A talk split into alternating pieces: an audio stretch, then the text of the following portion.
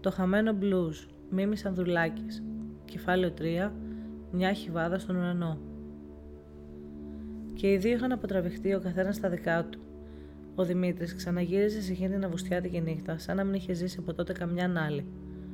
Έριξε μια ματιά στην άγνωστη γυναίκα δίπλα του και είδε να έχει τα μάτια ασφαλιστά. Δεν ήθελε να βλέπει, καθώς το αεροπλάνο δεν περνούσε πια από το κόκκινο στο μαύρο, αλλά από το μαύρο στο μαύρο, μέσα σε ίσιου τρομακτικούς, σε πλάσματα αλλοκοσμικά. Όχι, δεν κοιμάται. Ένιωθε την υπερέντασή της. Δεν κινείται, δεν αναπνέει.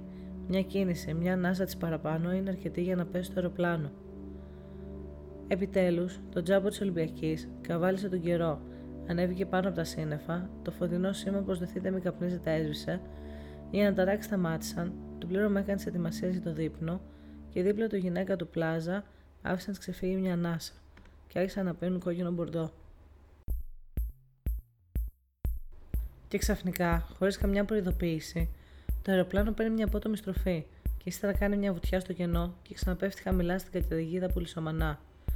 Ζορίζεται και τρίζουν οι αρμοί του και αγκομαχούν οι μηχανές. Μα το νιώθω. Δεν έχει ξεφύγει από τον έλεγχο, κρατάει καλά. Οι χειραποσκευές, τα πιάτα και τα ποτά έχουν εκτιναθεί στο διάδρομο. Ακούγονται άναρθες καυγέ. Και εκείνη δίπλα μου τεινάζει τα χέρια της χειρονομίε, ακατανόητες. Παίρνει το λευκό του νεκρού, δεν μπορεί να ανασάνει. Οι βλεφαρίδες της γυρίζουν ανάποδα, τα μάτια της εξογκώνονται και ξεφωνίζει ακατάληπτα στην αεροσυνοδό. Μα αυτή πετάχτηκε με δύναμη στο διαχωριστικό τείχομα της πρώτης θέσης και μοραγεί από τη μύτη με πρισμένα χείλη. Δεν ξέρω τι να κάνω. Της φωνάζω. Ηρέμησε, πάει, πέρασε, το αεροπλάνο είναι μια χαρά. Όμως δεν μ' άκουγε και έτρεμε ολόκληρη. Σκέφτηκα να της δώσω δύο χαστούγια να συνέλθει, μα ούτε κι εγώ ξέρω πως το χέρι μου κινήθηκε προς το δικό της, το υδρωμένο και κρύο, και εκείνη το άρπαξε σαν να πνιγόταν και τόσο μανιασμένα. Και ύστερα κατέβηκε στην ποδιά της.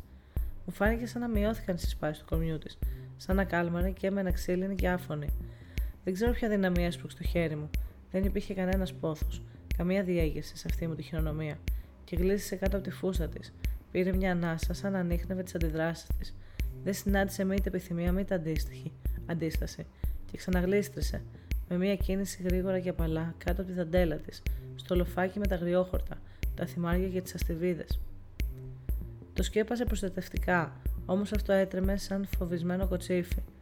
Ένα λεπτό μετά ένιωσε να φωλιάζει, να μερώνει. Το χέρι μου προχώρησε πιο κάτω μαλακά, αλλά σταθερά. Σίγουρα, δίχω κανένα πια δισταγμό. Το βρήκε σφιγμένο, άνυδρο. Έψαχνε στο θολάμι να ανακαλύψει τον πόθο, μα αυτός δεν το είχε, δεν το είχε επισκεφτεί. Εκείνη δεν σάλευε, δεν ανέπνε. Το πρόσωπό της μιλεμένο σαν πέτρα πήρε την ηρεμία του θανάτου. Οι φλέβες στο λαιμό της ριάκια πετρωμένα, τα χέρια της ακίνητα. Κι ήταν λες και ξεψυχούσε και άδειαζε από ζωή σε όλο το σώμα για να συγκεντρώσει την ύπαρξή της εκεί κάτω. Και τότε το αισθάνθηκα να ζωντανεύει. Άκουγα την καυτή και υγρή σιωπή του. Με τραβούσε όπως οι διψασμένε ρίζες στην αβουσιάτικη μπόρα. Λέμαργο, διέψευε την επισημότητά της. Κάτι τσουχτερό περνούσε στις φλέβες μου.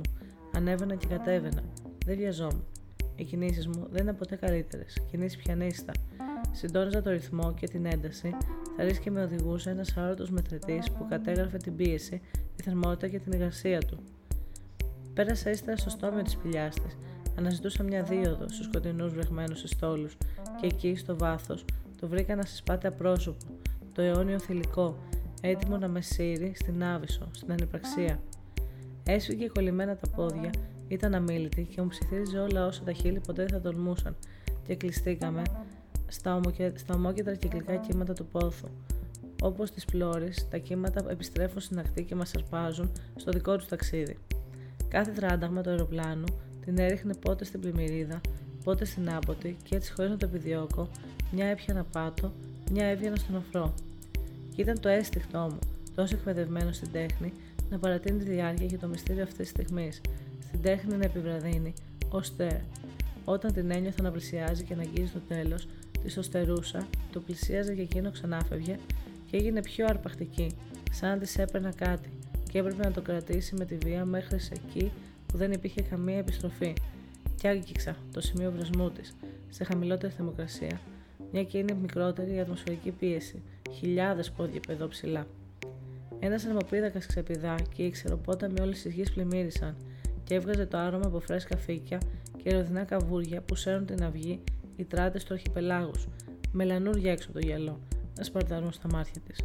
Και απελευθερώθηκε από το είναι της, ο πόνος που εγκυμονούσε και από τα στήθια της μια άγρια γραυγή, αλλά παρέμενε σιωπηλή, ακίνητη, μα εγώ άκουσα την, άκουσα την ανάσα της, που μύριζε και ρίθρα, να χαλαρώνει την καρδιά της, να γαλινεύει, το δέρμα της να στράφτει σαν δαμάσκηνο και δεν υπήρχε πια για αυτή, μήτε καταιγίδα, μήτε αεροπλάνο, μήτε φόβος κανένας. Εκείνα τα λεπτά έμειναν μετέωρα στον αέρα. Ο χρόνος είχε σταματήσει. Κοίταζε μπροστά. Οι ματιές τους δεν διασταυρώθηκαν, δεν διασταυρώθηκαν και δεν χρειάστηκε να πούν ούτε λέξη. Ο σπασμός της θα αποτυπωθεί στι απολύξεις των εύρων της, στις άκρε του χεριού του, εκεί θα μείνει παντοτινά το όνομά της. Έγινε ότι έγινε δίχως αυτός ο προμηθευτής προσχημάτων στην παράδοση μιας γυναίκας να καταφύγεις στην αποπλανητική του εφράδια. Κι όμως ήξερε πολύ καλά πως μισό λεπτό πριν, μισό λεπτό μετά, κάθε γυναίκα και η πιο ξεσκολισμένη νιώθει μια ακαθόριστη ντροπή και να ζητάει ένα νόημα, ένα σκοπό. Κάτι δραματικό για να ξεπεράσει και τον τελευταίο τη σταγμό, για να ξεφύγει από μια ενδόμηχη ενοχή και να απαλλαγεί από την υποψία ότι είναι εύκολη διαθέσιμη κοινή. Όχι.